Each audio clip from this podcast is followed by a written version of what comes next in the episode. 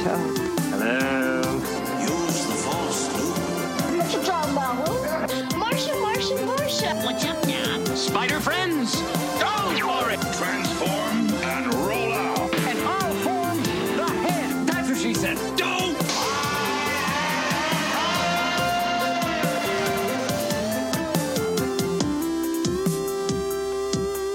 Hey, this is Jonathan. And this is Alan, and welcome to the Nerd to Me Podcast. Jonathan, what are we talking about today? Alan, today we're going to start a new segment where we take a scene from a really good, great movie, and we kind of dissect it and really focus in with laser precision on the scene itself. We'll talk about the acting, the music, the stunts, the dialogue, everything that makes the scene great. And maybe every once in a while we'll pick a bad scene and do that too, but mostly great scenes. Laser precision. Laser. A laser. A freaking laser. Yeah. So basically, Alan, we're going to be today we're going to talk about the opening scene from Indiana Jones and the Raiders of the Lost Ark. Now, we've already done a podcast on the whole movie, and if you haven't heard that already, please go back. And I'm talking to the audience, Alan, not you. I know you've heard it. Oh, yeah. Go back and listen to it. So we're going to talk about from the opening credits to when he leaves on the airplane. Oh, so before we start, Jonathan, and we, like you said, we did do a podcast on like greatest movie opening. So what is it about this opening you think makes it so popular? Well, as I was rewatching it, it really is a great opening because in a lot of the visuals and what's going on the screen, and not so much the dialogue, you really get a good idea of who Indiana Jones is. It's one of the best ways to introduce a character. And I think when we've been talking about recent movies, when we do our reviews of genre movies that come out recently, we're always talking about how, you know, stop telling me they're strong. Stop telling me they're the best at this. Stop, you know, show me that this. And this movie does this. It does it almost from Jump Street. And I think that's part of what makes, that's what's part of what makes it great in regards to the creating the characterization of who Indiana Jones is. But it also really gives you a brief introduction into what you're in, the ride you're in for this movie. I mean, the thrills you get in the first 15 minutes of this movie are fantastic. You know, and this is 40 years later. You and I have both seen it a lot, and we still, you know, you still get the thrill when the boulder starts chasing him, or when he, you know, he has to go through the traps and he switches the idol for the bag of sand. You still get those thrills, even though you know it's going to happen and you've seen it before. Yeah, the movie starts off with, let's call them beats in a movie, right? Mm-hmm. So we get the opening scene. You get that great mountain, you know, the Paramount Mountain that slowly melts into like an actual mountain, and they're obviously filming in Hawaii, right? But you see the main character, and it's just Indiana Jones, and it's from the back, you know? Mm-hmm. And from there, you know, I never realized what they're kind of doing to the viewer, but it almost seems like, you know, I rewatched this 1,000 times, and I rewatched it again last night, and I never realized how much Spielberg was trying to ingrain, like, Indy's, I don't know what you call it, a silhouette, his profile, you know, right, like the jacket, the hat, and you don't see him, but you know, even the title itself, Raiders of the Lost Ark, I mean, that, what the heck does that mean? And you see Indy followed by, you know, all the, what do you call them? Sherpas? You would call them? No, well, Sherpas are the mountain climbers. I guess just natives, I guess. I guess, yeah. Or, yeah, whatever. Helpers, right? And right. And that's what basically what you see. And the only person that the first face you see is Satipo, who is Alfred Molina. You know, right. And who would you think, the great Alfred Molina, and who would think that after watching this movie, you'd see him again in Spider-Man? Yeah. You know? But yeah, go ahead. No, I was going to say something I noticed is the credits, because you said, you know, it's Raiders of the Lost Ark. It's not Indiana Jones and the Raiders, which I always wanted to ask you. I don't remember if I asked you on that show what your thoughts were if they changed the name. This kind of retro stuff that Lucas and Spielberg went through, like, you know, it was just Raiders of the Lost Ark. Now it's Indiana Jones and the Raiders of the Lost Ark. But I don't know if this was done on purpose, but to me it's like it had to be done on purpose. When they start listing the cast members, it's the font is white, and it's on almost a white blue sky, so you can't really see it until because they're walking in a line more or less. You know, they're hiking up this hiking through the forest. So like a cast member's name will come up, but it's in white font, and you can't see it against like the blue white sky until someone a character walks into frame, and it's like they walk so that now that the name is on their back. It's brilliant. Now I'm not saying it's not like Alfred Molina is on Alfred Molina, but it's on a character's back, and then when that character disappears, the next name shows up, and it's, you can't really see it until a person pops into frame. And I'm like, that's too.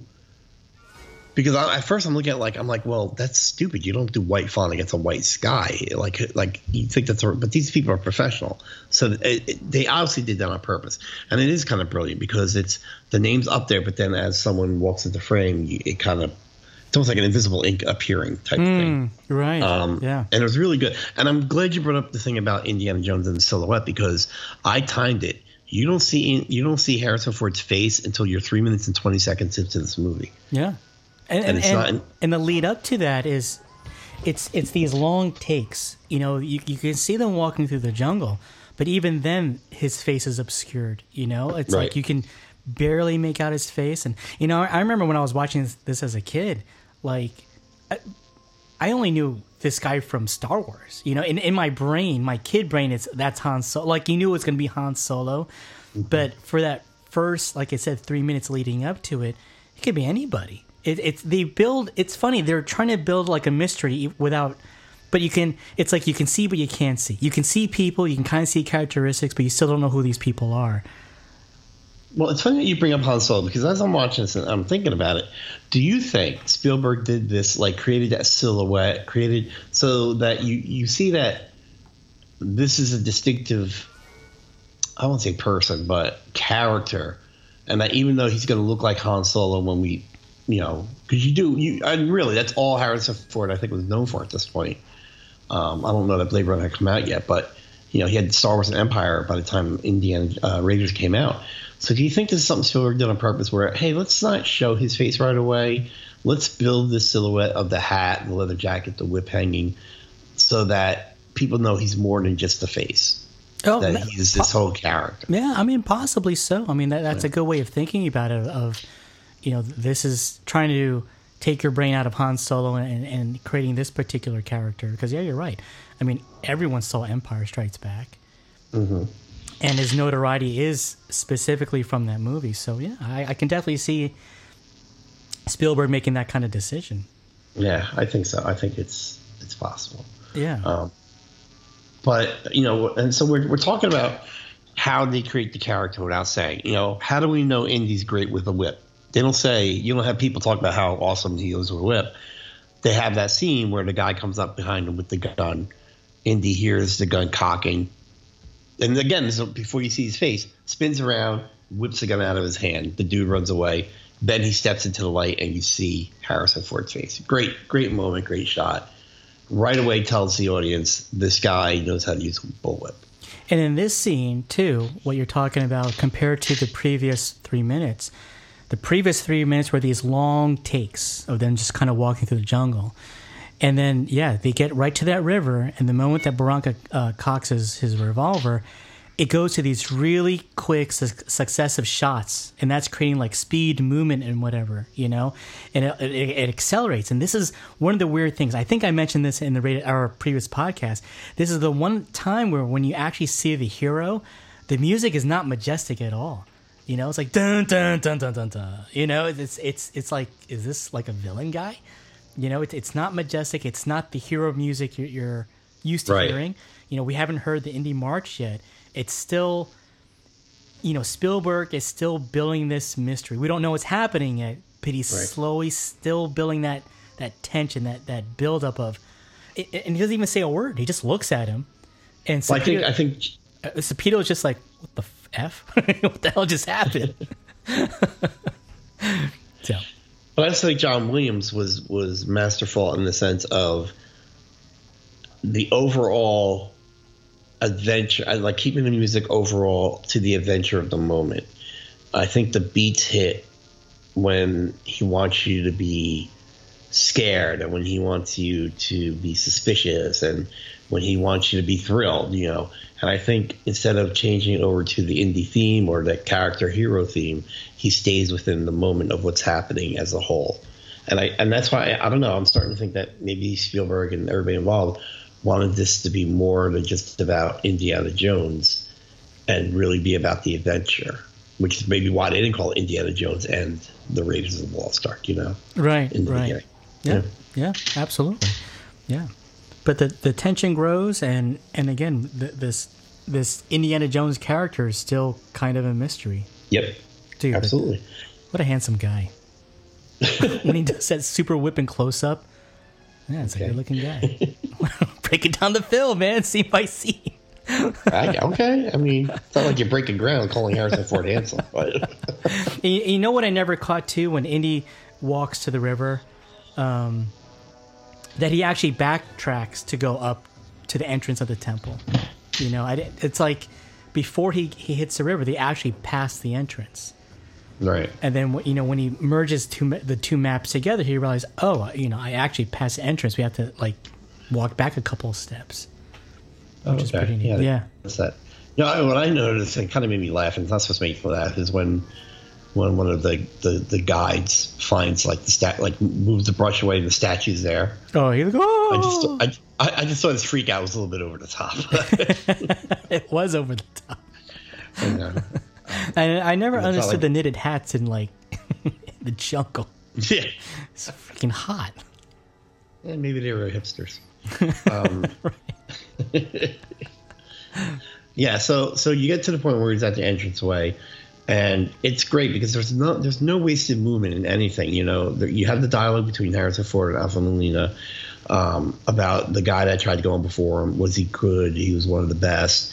But while all this is going on, you know, Harrison Ford is pretty much like manhandling him to get stuff out of his pack and stuff like that. And he, you know, he gets the bag and he fills it with sand, you know, which is going to come into play later, which is pretty awesome.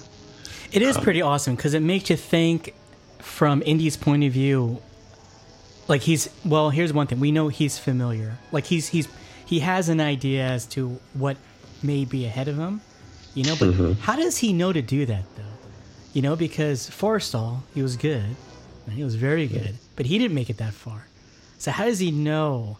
Like, I guess that's what's cool about the character is that whole mystery. You know, like you just have to accept that Indy knows these things, but. It is weird that he actually knows to do something like that.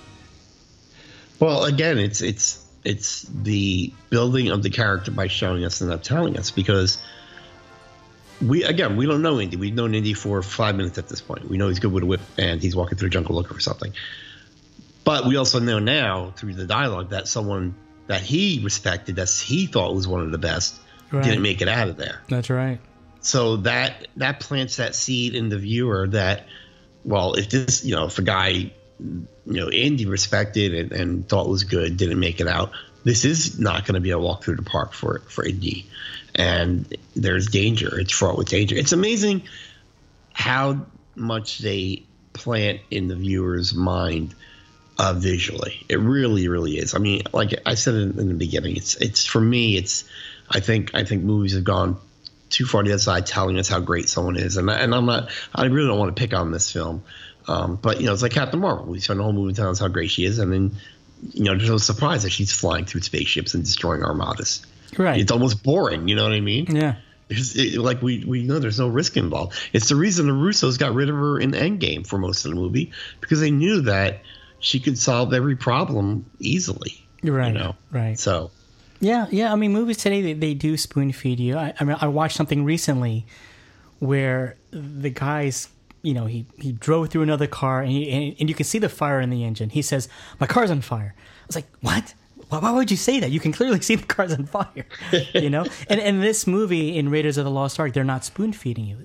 You're supposed to have like this understanding that this guy has some sort of knowledge. And as the movie starts to play out, we're learning just as much as, you know, Spielberg wants us to know, a little bit at a time. Right. And because of that, we're understanding who this guy is. Like you said, he's manhandling Satipo, you know, it's like he's the man in charge. And Satipo is just like this this scared puppy guy just kind of following him through the temple and stuff. But what also makes what he does later even better. Oh yeah, you know? Yeah. You think he's like the bumbling idiot, but he's playing him, and it's interesting. I always wondered, like, did Satipo and Barranca, like, what was their plan all along? You know, like, did they double cross Forrestal too? Yeah, I know, right? And were they working for Belloq? Who's the guy that? Yeah, were they working for Belloq like the other tribes people were? Yeah. Maybe that was their plan. It's interesting how, like, you have something that's so mysterious, like the fertility idol, but yet so many people are going after it at the same time, the same day. Yeah. Yeah. Well, I always get the sense that Belloq was just following Indy. He was that guy that would just let Indy do all the work and then just hold him at arrow point. Oh yeah, yeah. He was smart. He let Indy do all the hard work, and Belloq just swoops and takes the prize. Yeah. Awesome. So we got him in the cave. You know what I noticed too, though, that at first I thought there was a mistake because they did talk about the other guy going in and not making it out. That the spider webs were still covering the cave. I'm like, well, wouldn't they have? But when it pops out, when his body pops out, you can see there's a decent amount of decay. So maybe there was time for the spiders to get back to work. I was nitpicking the crap out of this scene. Trust me, I was looking at everything. Oh no, it's awesome. And you know, even watching it as a kid, when Indy and Satipo are entering the temple, like you can clearly see where the boulder's supposed to roll down.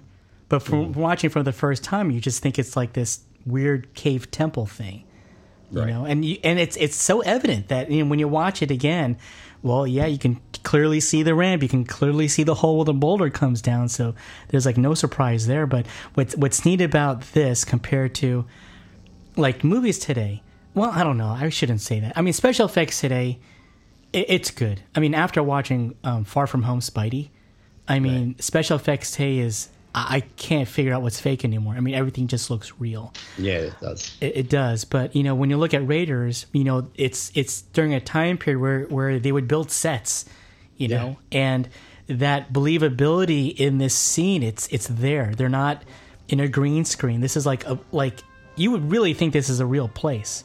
You know, it doesn't look like too fake of a place. Like when you watch a movie 300, it's CGI. I mean, that one's kind of obvious. Right. But they really built this temple as if it's a real, literally breathing thing with the spiders and the cobwebs and stuff, that there's something living in it already. And these guys don't belong there, which is nice. Right. Well, I mean, it's like if you're watching any of the behind-the-scenes documentaries or shows on the Star Wars prequels, it's Liam Neeson and Obi and what's his name? Ewan McGregor, just everything around them is green. They're like in a huge green room, jumping around things and just hitting sticks together. It's insane. Yeah. And when Jar Jar's on screen, I think they're talking to like a tennis ball or something.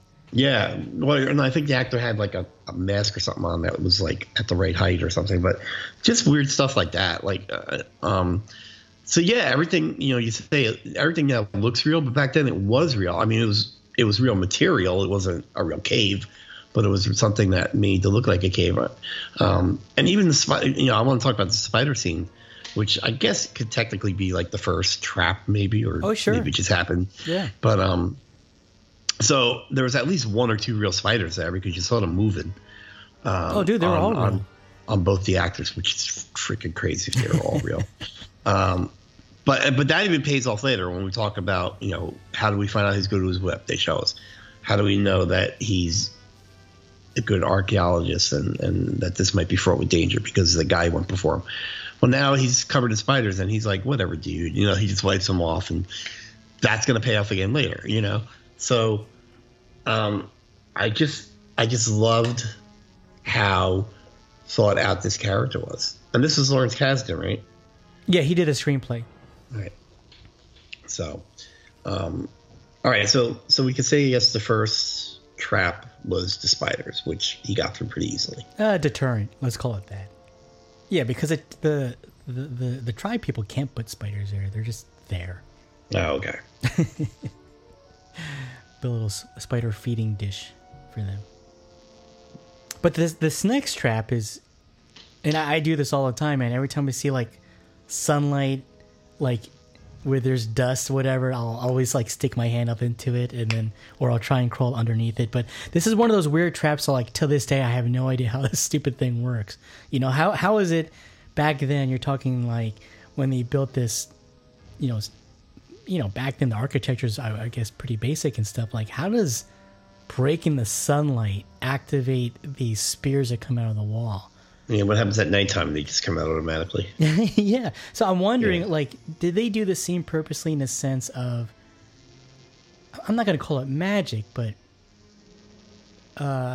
something beyond normal, let's put it that way.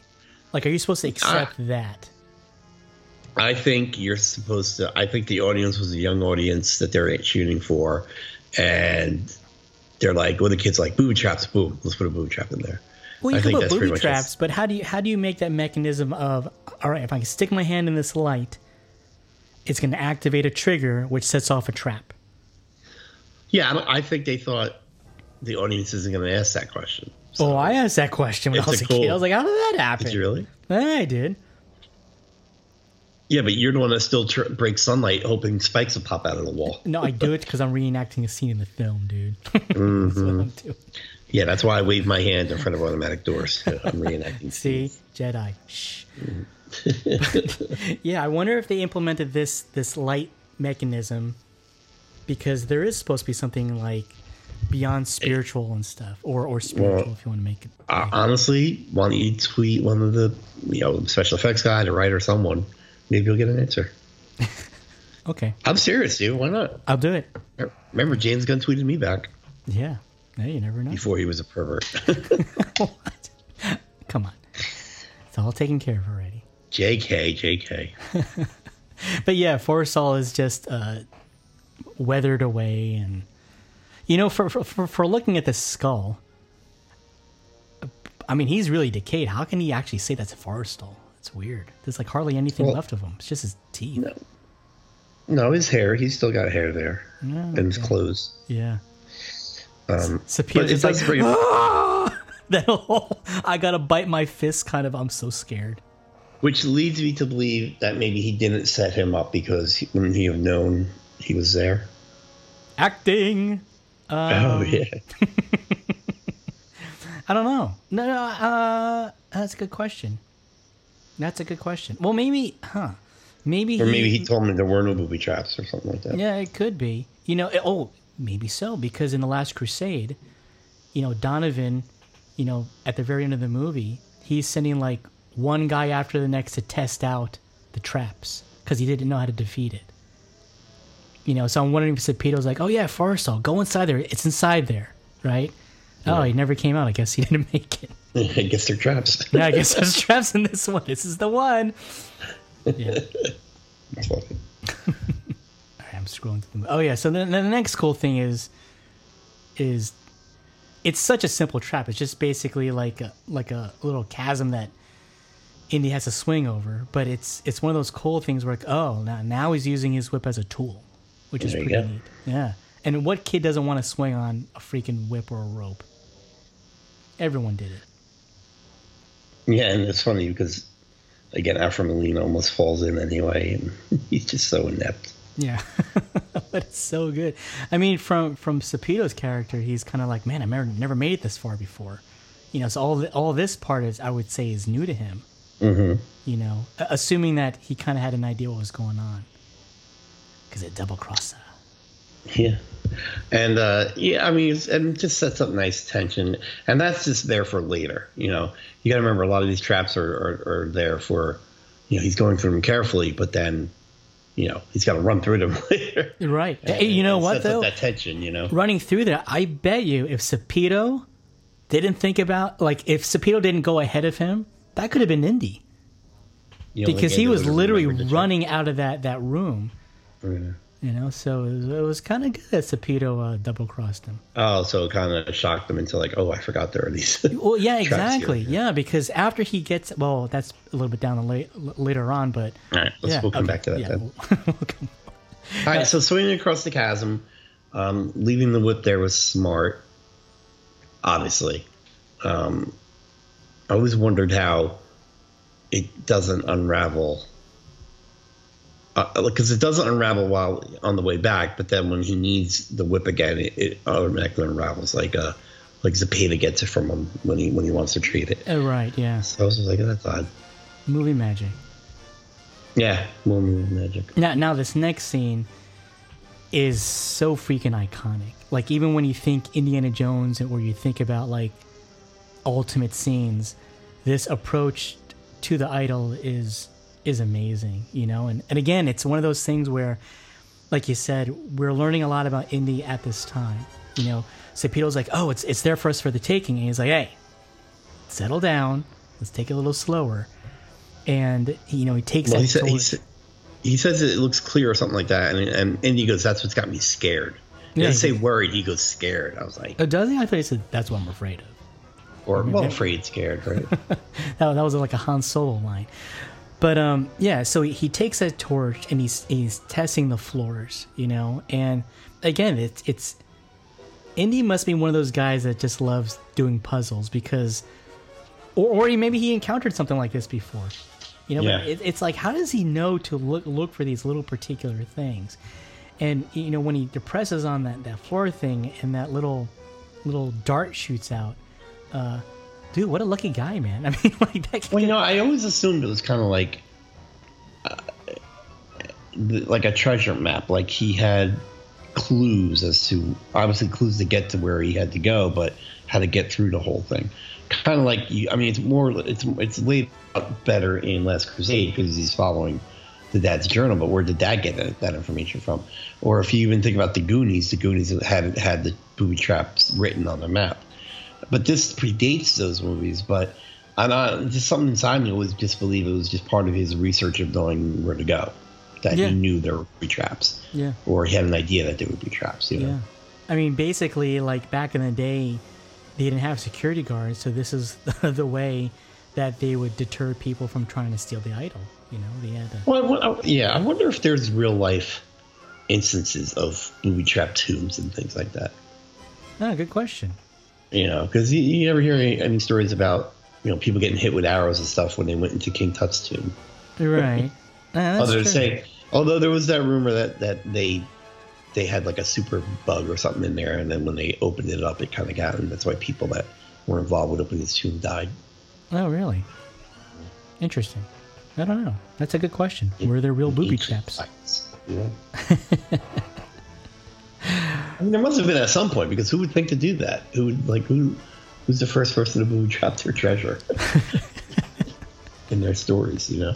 Yeah, but this is such an elaborate booby trap, though. I mean, like, they have to fill all those little holes with darts, you know, and some sort of way to project those darts with air of some sort, and, you know, who knows? But you know what is cool, though? I know we're joking about it, but, like, everything had a sound to it, in a sense, like, when he's pressing down on that floor plate, you can hear things grinding and moving and stuff, you know. So there's like some sense of intellect in regards to building these kind of things, you know. But can you imagine they built this whole temple? Really, this whole temple is one big trap. Right. So they built this whole temple just for that stinking idol. It's crazy. Well, it was important to them. Okay. Yeah. Well, the whole temple is built to. It's one safeguard. Exactly. It's just one big trap. Hey, man, think about what we do to protect our money now in banks. Right. I hear you. Really? Well, the Canadians just had the tribesmen hang out inside the temple. That's just as effective. You know, they're deadly with their blowguns and stuff.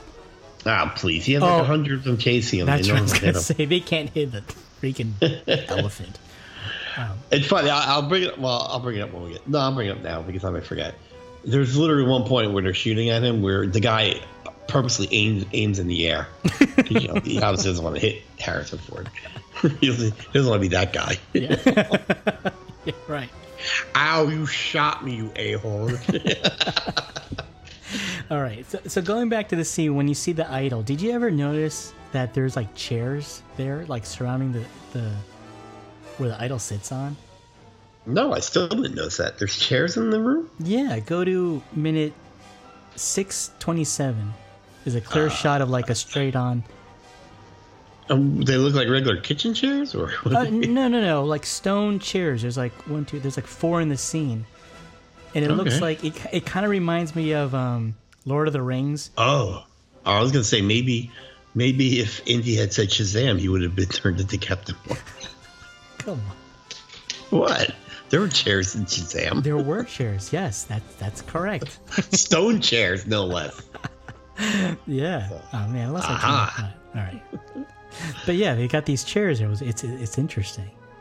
Like, so you know, obviously, if people listen to the show, they know you're the indie guy out of the two of us. So I know you've read the books and even background stuff on this. Is there a backstory to the chairs? Is that what you're about to tell me? No. I'm not. I just got a screenshot of the. You know, I'm watching the video as we're talking, and I stopped it at the idol, and I just realized, wait, there's chairs back there. So I wonder if it's like a meeting room for the tribesmen or something. Yeah, and do they have to carefully go through the whole temple too? Is there like a safety, like an employee entrance in the back? Go through. Oh yeah, or something to turn off the mechanism. I'm like, hey, yeah. Did someone turn off the dart mechanism? We're gonna have a maybe they only go at night, so they don't have to break the sunlight. That's right. Yeah. And there's always one. They always lose one guy at a daylight savings time that day. He always forgets. And the darts shoot low too, because you know Indy was crouching down with that what do you call it, torch? Oh, maybe they just wanted to hit you scare you and not kill you. Right. Oh, my ankle! Damn. Yeah. Okay. So yeah. So then the next. That's pretty cool. If there are chairs there. Yeah, they're just hanging out. But yeah, so the camera work is pretty cool because you can see the camera just slowly like focusing on the idol. And then here's another long scene, right? You have Indy looking at this statue. And it's nice how I guess they put like a light underneath him because Indy's glowing at this point. You know, more so than any gold statue should emit light. And Indy's just kind of mesmerized with it too, almost like is it like in a trance sort of, right? You know, right. But then I guess you realize he's trying to measure her out. But this is what I wanted to bring up earlier. If Indy knew he was going after that idol, and assuming it's made out of gold, wouldn't you fill that sack with rocks instead of sand? I mean, he just picked up like one of the lightest stuff that you can fill in the bag. Yeah, that is something you really want to pre-plan for and not do it right before you walk into. And eyeball the amount of sand you need. Right. You might want to bring a prepackaged bag of rocks or sand or something, you know. Something. Or one rock. Why even put it in a bag? Yeah, a rock or something that's going to be equivalent to. I mean, what does this thing look like? It's like, I don't know, 6-8 inches tall, pretty robust, size of a football maybe, made out of gold. Mm-hmm. Assuming it's gold. I mean, you would think that. I mean, how can you tell how something weighs by looking at it? Unless you just assume it's gold. Well, yeah. Well, I'm worried about if I'm going in with the assumption he knows exactly how much it weighs, but you still don't wait till you get to the entrance to eyeball a bag of sand and say, "Okay, this." He did not measure that sand. He just like took. That's what I'm saying. 3 scoops. I'm saying, let's say he goes in knowing it weighs 8 pounds. Why don't you go in there with a rock or something that like weighs 8 pounds, as opposed to, okay, this is about 8 pounds of sand, and then get to the thing like, you know what? It's like 8.5. Let me take it. Right. And especially this whole trap is based solely on weight, because he knows that. Right. He knows that. Yeah. And then you know, Indy travels really light too. I was just kind of thinking like, he's in Peru and he's just got a jacket and a bag, and it's got a little you know, tie up bag, whatever. But anyway. Yeah, but he wasn't. I mean, he ran to the plane, so he was really just going from the plane to the thing. He was traveling from the plane to the temple. Yeah, so he didn't really need to bring that much with him. Yeah. Well, wait, that's weird. Hold on a second. He does run to the plane. So why does he bother going through the jungle? Like we were getting ahead of ourselves. Yeah. All right, we'll get back to that. There's a few logic leaps they take for story and visual purposes, which we'll get to. Sure. Because I have a problem. with the chase scene too. Okay.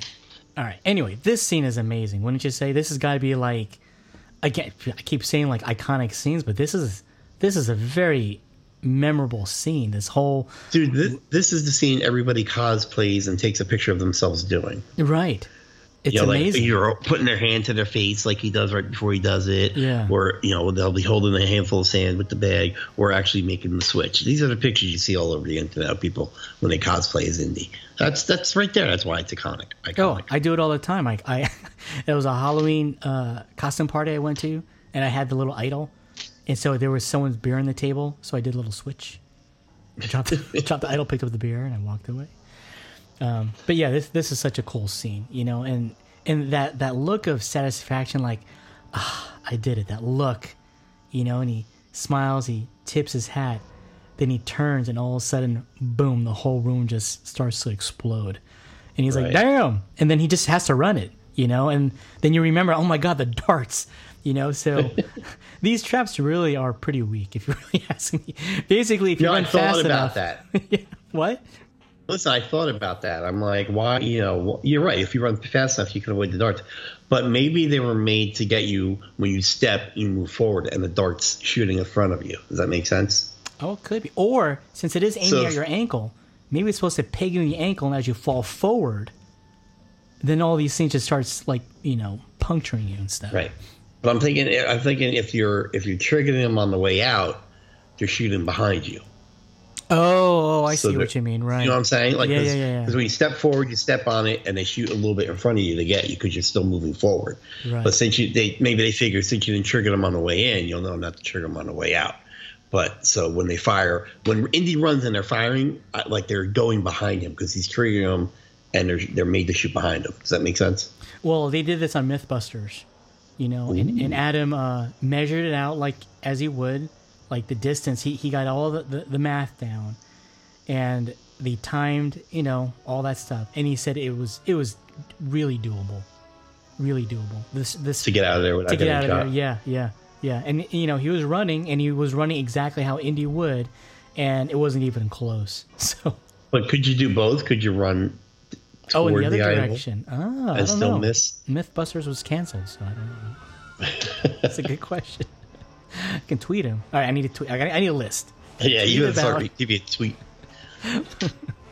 Tweet about the sunlight mechanism, right? And then tweet about going into as opposed to running out of the. There you go.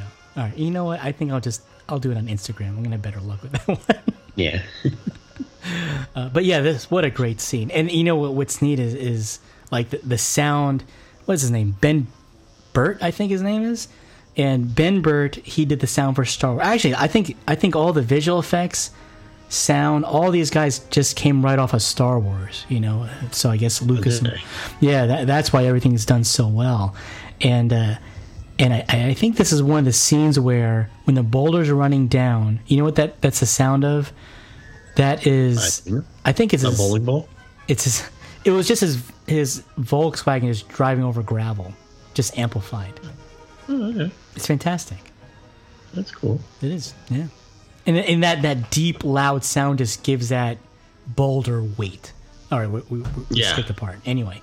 And that was a real thing. Was that papier-mâché or was it? Yeah. It was some kind of prop, right? It was still extremely heavy, what I understand, too.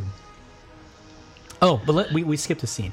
So as Indy runs out, he's going to, you know, swing across that little cavern there.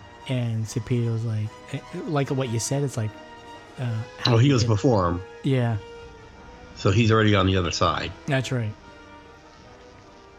And he's holding the whip, right? Because where it came off when he swung across, I don't remember. That's right. He says, throw me the whip. Throw me the idol, and I'll throw you the whip. And he gets duped. That's when you realize Satipo's a dick. I'm saying it right now. What a dick. Oh, was that like a heel turn you couldn't stand? You're like, no, not you, Satipo. Well, yeah, because this whole entire time you think Barranca was the bad guy. And Satipo was playing the role of, oh, you know, I'm like the bumbling idiot, essentially, you know? That's true. And all the while he had a hidden agenda. And that agenda was kind of like what Belloq does. You do all the work, I got the idol, now you're on your own. And he says it. Adios, amigo, or something like that, you know? And he leaves him just like a happy little kid. And poor Indy. And he just drops the whip. Right, yeah, he just simply drops the whip. Mm-hmm. Like a tease. Like, not only are you going to die here, but you won't be able to get your whip back either. Asshole. So he jumps across the chasm, right, and he holds onto a branch or a root of some sort. Ooh, a root? How's a root growing through? There's no light going down there. Life finds a way, dude. It does. Yeah, so he grabs it. What a funny scene. And I'll never forget this scene. I remember as a kid watching it, and he's got the root, and he's got that look like, I made it. But the root starts giving way, and he's got that look of, like, worry on his face. Yeah. I remember I was laughing my ass off. It didn't take much. That's so funny. Yeah. You weren't worried that your hero was going to fall into the chasm? Come on, man. The movie just started. It's going to be okay. Well, it doesn't have his name in it. It just says Raiders of the Lost Ark. That's true. That's true. All right, so he pulls himself up. He grabs a whip. He makes it under the closing door and is able to grab the whip, right? Yep. Got it back. Or was his hat? Which one is it where it's his hat? Temple of Doom. Oh, okay. So he grabs a whip. And I guess that's it in regards to... Oh, and then he finds what's-his-face, right? Satipo, yeah. Yeah, Satipo hit with the harpoons. With the spikes. Yeah, again, I truly believe it. Satipo did not double-cross him. That could have been Indy. You know, the adrenaline of, okay, I gotta. The whole temple is closing down, right? He's trying to run out quick. I think you make a great point that if Satipo didn't get spiked, would Indy remember that was there, that trap was there? Sure. And does a track? That's another good point. Does a trap work in both directions? Well, obviously, you got what's. Oh, yeah, that's right. He got you both ways. All right, so maybe that answers your other question. Maybe the darts do work in both ways. How about that? Now I'm thinking maybe the darts don't, but the trap, that trap is you break the sunlight, the spikes are going to come out of the wall, right?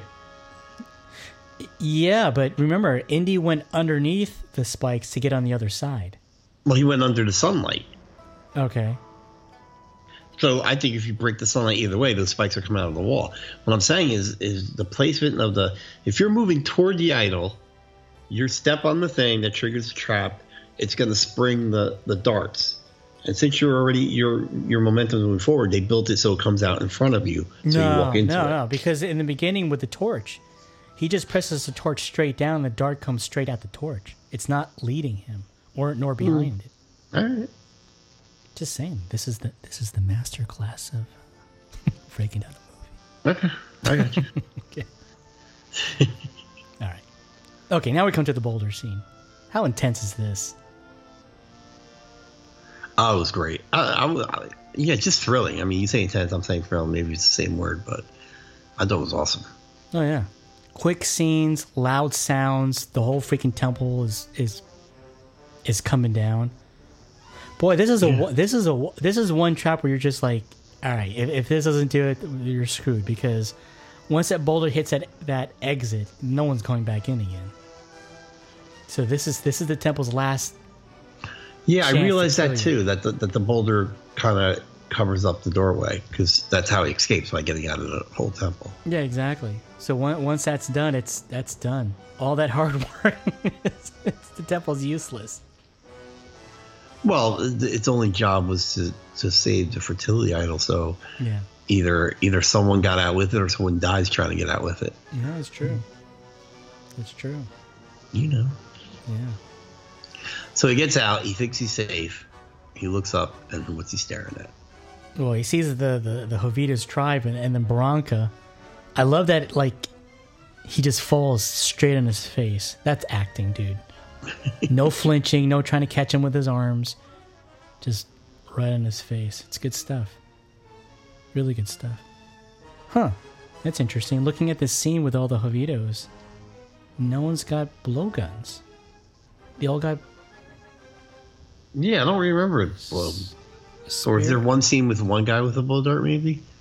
I don't know, but you look at Bronca's back, there must be like 20 darts behind him. Like impaled in his back. I mean, literally, it's a lot. Okay, maybe 10, 15.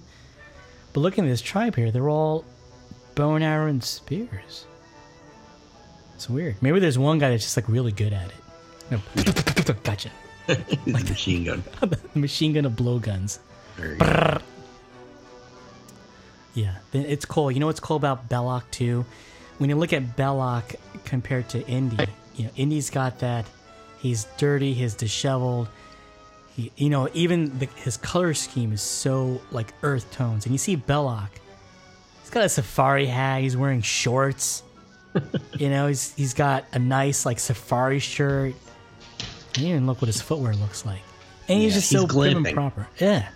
Right, he is. And he's got that accent. And you're like, oh, this guy knows things. He's got the bad guy accent. He does have a bad guy accent. He's like, oh, there's our bad guy. And I love his line of, you know, once again, you know, Dr. Jones, what was once yours is now mine. And it gives you a sense of, oh, these two have tangled before. You know, what has Belloq done to Indy again and again and again?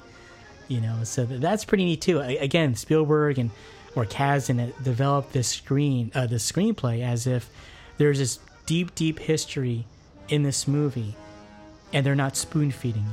You know, a lot of this stuff is, hey, this is just a story. You just gotta go with the flow with it. No, I was gonna say. So we're at the point where he's running through the jungle, right? Yeah. So the guy's fishing on the boat. Doc, is that who it is? Jock. Oh, Jacques. I thought he kept saying Doc.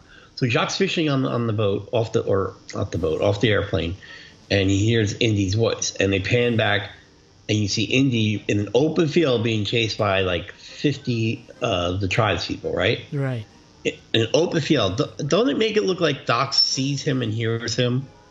Like it's an open field leading up to the airplane. Almost, but it's not instantaneously. Yeah. It's not, because then he's. They show the riverbank, and it's like forested and jungle. So you're like, how could he see him in this open field? To the point where he actually runs through, like he doesn't. You see him pop out of the jungle and jump into the water. Yeah, that's right. Yeah, that's right. Because he saw us run through the forest and stuff. Right, but that open field, the way they cut it, it made it look like Jacques looked toward the open field and saw Indy running toward him. Right. But then you realize there's no way he could see Indy running toward him, because the bank is filled with trees and brush and all that other stuff. Exactly. So anyway, so that was my problem. And when he dives into the water, I want you to look again. When he dives into the water, his hat, because it's wet, looks exactly like the hat on your old 12-inch Indy. I swear to God, it's the first time when I saw it, I'm like, oh my God. You got to look at the wet hat. It looks terrible. That's exactly what it looked like. Oh, that's hilarious. But you can't. Like you got to look at it when he's in the water, because when he climbs onto the airplane, they switch his hat. So it looks almost dry. It just looks like a melted mushroom on top of his head. Oh, that is hilarious. That is exactly what the... Yeah, Jonathan's talking about the 12-inch Indiana Jones figure that came out like in 83 or something like that. And the figure looks great, but the hat is just... God awful, it's terrible. Yeah, it looks like we were calling it Gandalf's hat, weren't we? It was Gandalf's hat. Yeah, but that rope that he swung on, if you go to Hawaii, that you can swing on the rope in that actual space too. Wow. Yeah. Awesome. Oh yeah, I gotta go to Hawaii now. It's crazy. Yeah. So yeah, that's basically the scene, and so Indy flies out. Yeah. So yeah, it is weird to me that Jacques is waiting for him. He is waiting for him on the riverbank, waiting for Indy, and that plane can only have one passenger, right? Right. So was Indy's plan all along was to, you know, leave everybody behind? Yeah. I always thought they were native to the country.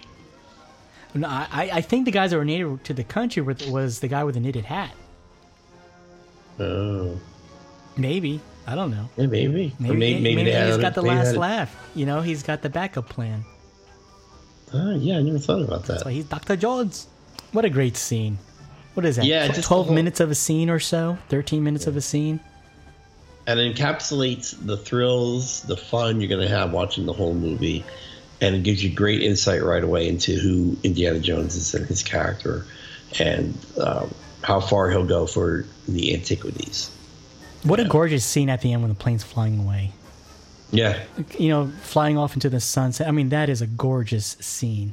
Gorgeous. And just to show that he's not just some kind of superhero, they put an irrational fear of snakes right in there. And that's where this the spider scene pays off, because we've seen him with insects. So one could make the assumption, well, if he's that calm around these tarantulas or whatever, he's fine with anything. Right. You know? Yeah.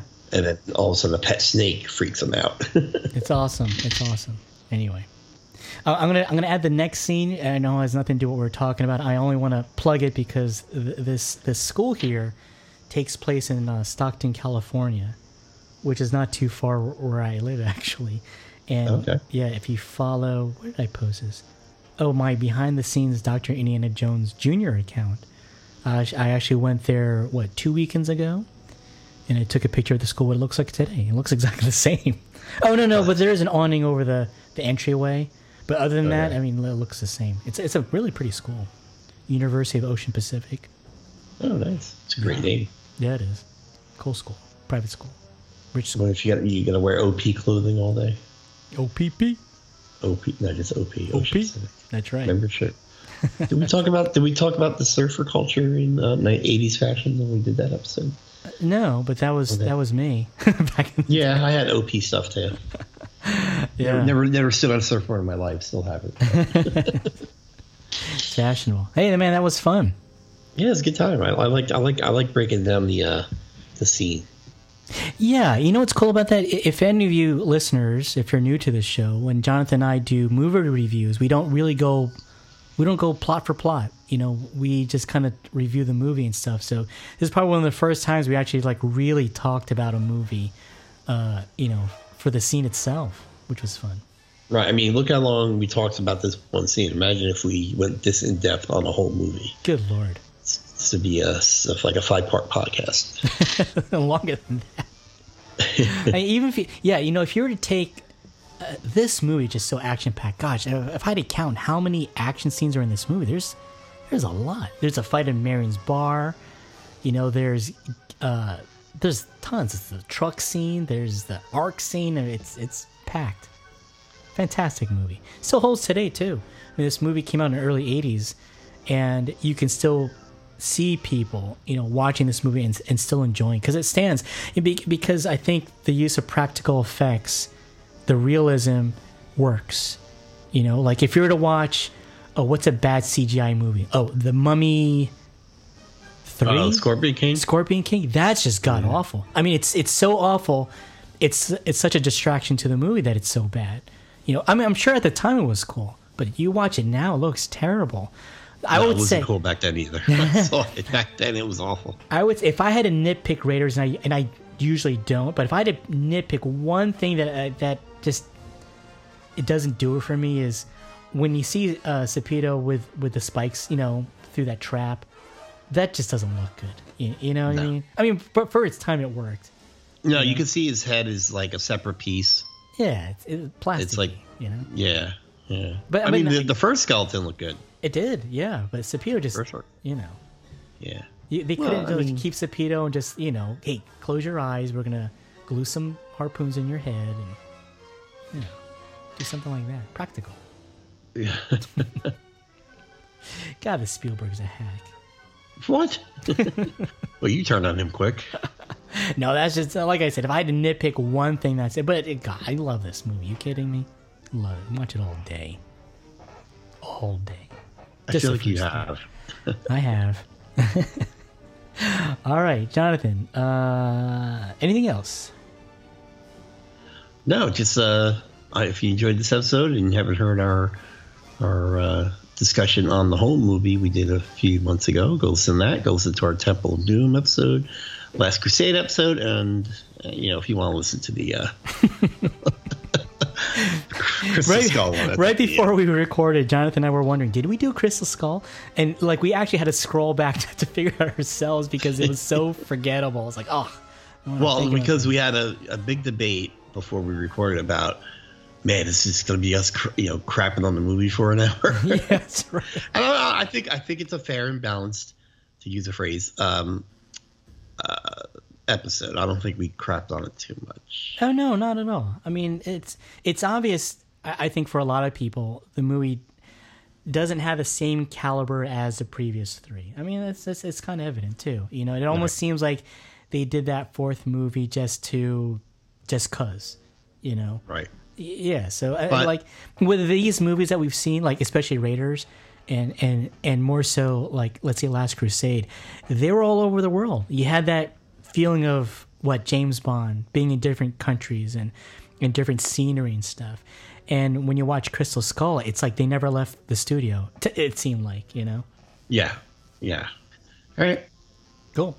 How's your Instagram account going? It's going pretty good. Mom's Basement Collectibles. I just got done doing a week of. I did statues. I did toys. I did action figures. You did? I did, and dude, they look mint. They look. Yeah, a lot of them are, dude. Yeah, you did a good job. Well, it's hard to believe. So, like, this is just age, man. It's like it's hard to believe some of them are 20 years old. I mean, I have older ones, but I feel like I bought them yesterday sometimes, which is really. Does it bring you back memories as to when you actually bought those toys? Like, can you remember in your brain, like, this is at Toys R Us? The moment? No. I just remember, I mean, some of the stuff, I'm like, I don't remember owning this. But yeah, a lot of stuff, I mean, the comics are pretty decent condition. Although I did just uncover a box that had no bags aboard, and they're not as in bad shape as you might think. And then we're talking about 1980s era comics. Oh, wow. So. I gotta tell you, man, I gotta figure out a way for you to see my whole collection. It's just it's been a great trip down memory lane. That's awesome. Going through my comics and just going through the basement. When I found my old Warner Brothers plates, which we actually talked about that on one of the shows. Yeah, that's pretty cool. Mm-hmm. We got some thank yous, Jonathan, and you know, Mom's Basement Collectibles. We have here stuff I found in Mom's attic. What? And it's hilarious because when I saw this guy's Instagram account, it was like, what the hell? It's like, will you guys take your stuff out of your parents' place already? So he posts stuff, I guess stuff he found in his mom's attic. And I'm telling you, it's hilarious. When you post, he posts. It's almost like one after another. Oh, okay. Yeah, I'm wondering if this guy's from Jersey now, too. That'd be funny. Well, it's funny. We didn't have an attic, so that's why my stuff is in my mom's basement. Oh. So maybe he didn't have a basement, but he had an attic. Yeah, maybe so. Yeah. Mm-hmm. So thank you for following us on Instagram. Probably in better shape because you get more airflow up in the attic. Yeah, you're not going to have water damage, I would imagine, out there. Yeah, well, a lot of my stuff smells like a basement too. Oh yeah. I mean, even if they're bagged and board, it seeps in there. So yeah, but I would imagine attic, it's going to be like. Freaking hot up there too. Oh, that's true too. You know, let's see, Jonathan. Where am I in Dr. Indiana Jones? We are. Where am I? Oh, Indy did the fight in the water. Yeah, he did the fight in the water. Some guy. Just done very well, by the way. Yeah. Oh, thank you. If you watch that scene again, there's this guy named I think his name is John Bruggen. He when you watch this scene, he says, "I thought that was the land speeder from Star Wars." I'm like, what? So I watched it again. I'm like, damn it. That's all I see now is a land speeder. Oh, that's funny. Yeah, because the same color, the windshield and stuff like that. Maybe it was done on purpose. Maybe. And it made me think, I'm like wondering, was it land speeder? It's Han Solo's fever dream. Dude, you never know. It can be. It can be. Let's see. Anything else? Where can you find the Nerd to Me? Oh boy, dude, we're everywhere. We're on Facebook, Nerd to Me Podcast, Instagram, Nerd to Me, Twitter, Nerd to Me Podcast, YouTube, Nerd to Me Podcast. What else? Oh yeah, and then we got my personal IG, Dr. Indiana Jones, and Jonathan's IG, Mom's Basement Collectibles. Yes, sir. That was fun, dude. Yeah, I can't wait we have to figure out what our next scene's going to be, and we do need help naming the segment. So. Oh yeah. Yeah, let's put that out there. We'll put something on Instagram, a little QA about it, or a poll, or something. Ask us a question. Name the segment. Name the show. And you know, even ask them what scene would they like us to break down. Oh, okay. Well, I'll do that. We'll see. Do some customer requests. Not customers, so we don't get paid, but you know. All right. Till next time. Martha. Peace.